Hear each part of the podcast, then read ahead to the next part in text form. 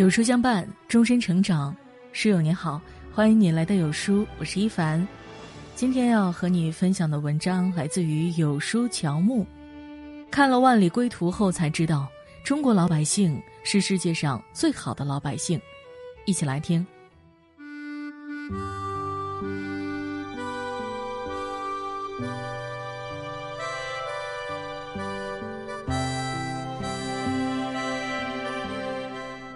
祖国不会放弃任何一位同胞，我们一定带大家回家。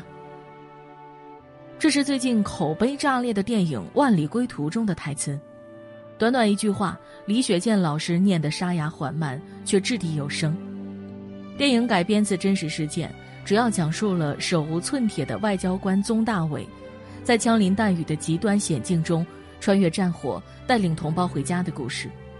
仅仅上映两天，票房便突破一亿，让无数人为之泪目。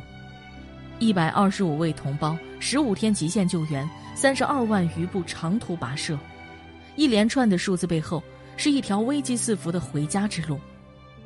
对于中国人而言，在外遇到危险，最振奋人心的话，莫过于“祖国带你回家”。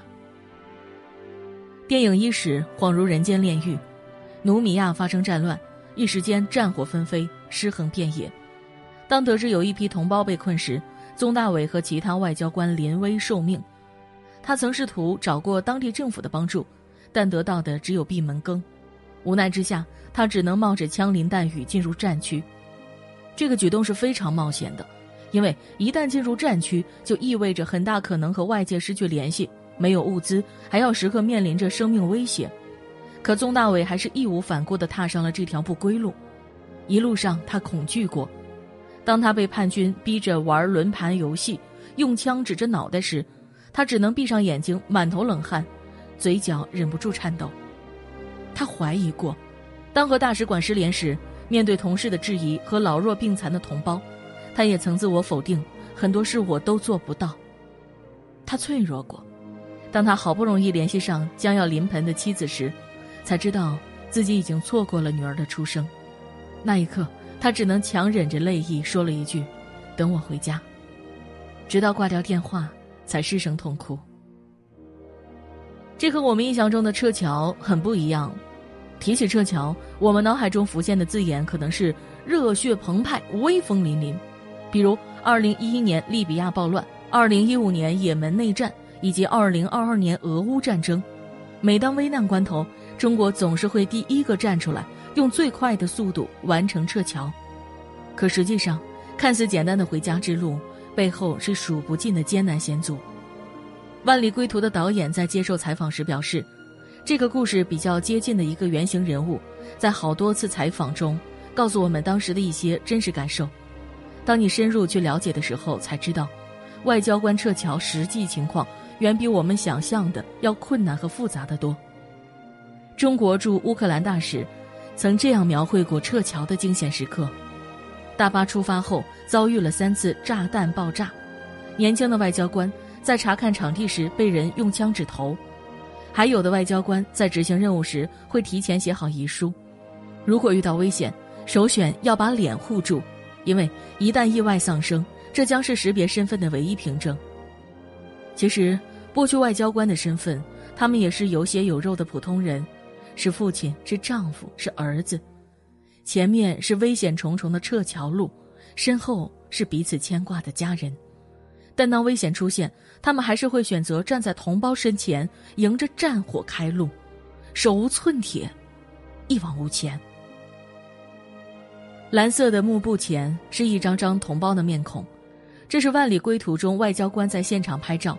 为同胞们补办出国证明，哪怕异国他乡颠沛流离，每个人都面带微笑，目光坚定，因为他们知道，即便归途坎坷，但总有人在背后默默守护。祖国的方向，就是回家的归途。基辛格在《论中国》中说：“中国人总是被他们之中最勇敢的人保护得很好，每逢危难之际，总有最勇敢的人挺身而出，将我们保护得很好。”但其实，我们有最好的国家，也有最好的人民。电影中有这样一幕：漫天的黄沙中，一行人艰难前行，生死时刻，绝大多数人都听从指挥，顾全大局。他们头戴安全帽，扛着必需品，一步一个脚印，向着回家的方向。每个人都尽自己所能，不拖后腿，不添麻烦。当年利比亚撤侨时，多少人经历过命悬一线？面对回家的航班，大家没有推搡，也没有拥挤，而是自发地排起了长队。妇女儿童先走，一线工人随后，公司领导最后。见证这一幕的美国记者这样写道：“秩序，平静。”友好，没有人讨论航班反对顺序，也没有人把包和大袋子弄出声响，仅仅就是一条沉默的人流，耐心的等待着政府告诉他们要做什么，要去哪里。无论他们在哪儿，他们的政府都在保护着。还有的同胞护照被抢走，无法证明身份，短暂的沉寂后，嘹亮的国歌在人群中响起。最让人泪目的是一位同胞在死里逃生后。终于回到日思夜想的祖国，下飞机后的他难掩内心的激动，第一件做的事便是跪在地上，亲吻脚下的土地。艾青说：“为什么我的眼里常含泪水？因为我对这土地爱的深沉。所以我们能看到，四川地震，全国救援力量第一时间涌到灾区；重庆山火，无数民众逆向而行运送物资。”郑州暴雨，各地同胞慷慨解囊，守望相助。中国的老百姓，就是最好的老百姓，坚韧、感恩、隐忍、团结，这背后隐藏的是中国人如海一般深沉的爱，爱这片土地，更爱这片土地上的人。我们只想和亲人慢慢老去，不想要战争使我们天人永隔。这是《万里归途》中的一位外籍演员在入戏后崩溃落泪说的一句话。原来，他的祖国正处于战火纷飞中。我们不是生活在一个和平的年代，只是有幸生活在一个和平的中国。远方的硝烟和哭声，离我们并不遥远。一个强大的祖国有多么重要？还记得这张全网刷屏的照片吗？一位外国外交官的落寞和无助。却刺痛了很多中国人，因为他正在遭遇的，中国人都经历过。因为懂得，所以感同身受。当日之中国，最让人惦念的，不过就是一句：“百年之后，山河犹在，国人安好。”幸运的是，现在的中国已经不是以前的中国。我们用短短几十年，走过了其他国家几百年的路。截至二零二零年，中国是全球的第二大经济体，经济总量达到一百零一点六万亿人民币，占到全球的百分之十七点四，为美国的百分之七十点三。我们的铁路跨隧道、过千山，遇山劈山、遇水架桥，总里程达三点六万公里，位居世界第一。我们的医保，安民生、保健康，不放弃每一个小群体。让原价七十万元的救命药，最终以三点三万元的价格纳入医保。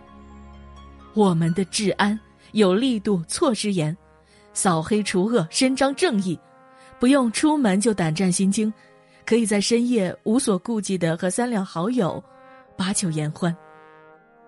除此之外，我们有世界最大单口径射电望远镜“天眼”，世界首个量子科学实验卫星“墨子”。核聚变实验装置、人造太阳，这就是中国人的底气所在。历史的温度中有句话说得好：每每看到五星红旗升起，听到国歌响起，就泪流满面的同胞，看到他们激动地唱着国歌，挥舞着五星红旗，热泪盈眶。我知道，在那一刻，他们的心就是和祖国相通的。无论何时，无论何地，国家永远是我们的底气。爱国从来不是一种潮流，它是奠定在骨子里的责任。国家强大，才有小民尊严；国力强盛，才能岁月静好。愿以寸心寄华夏，且将岁月赠山河；愿以五倍之青春，捍卫盛世之中华。这是每一个中国人来自灵魂的呐喊。点亮再看，为每一位同胞为伟大的祖国，愿山河无恙，盛世长安。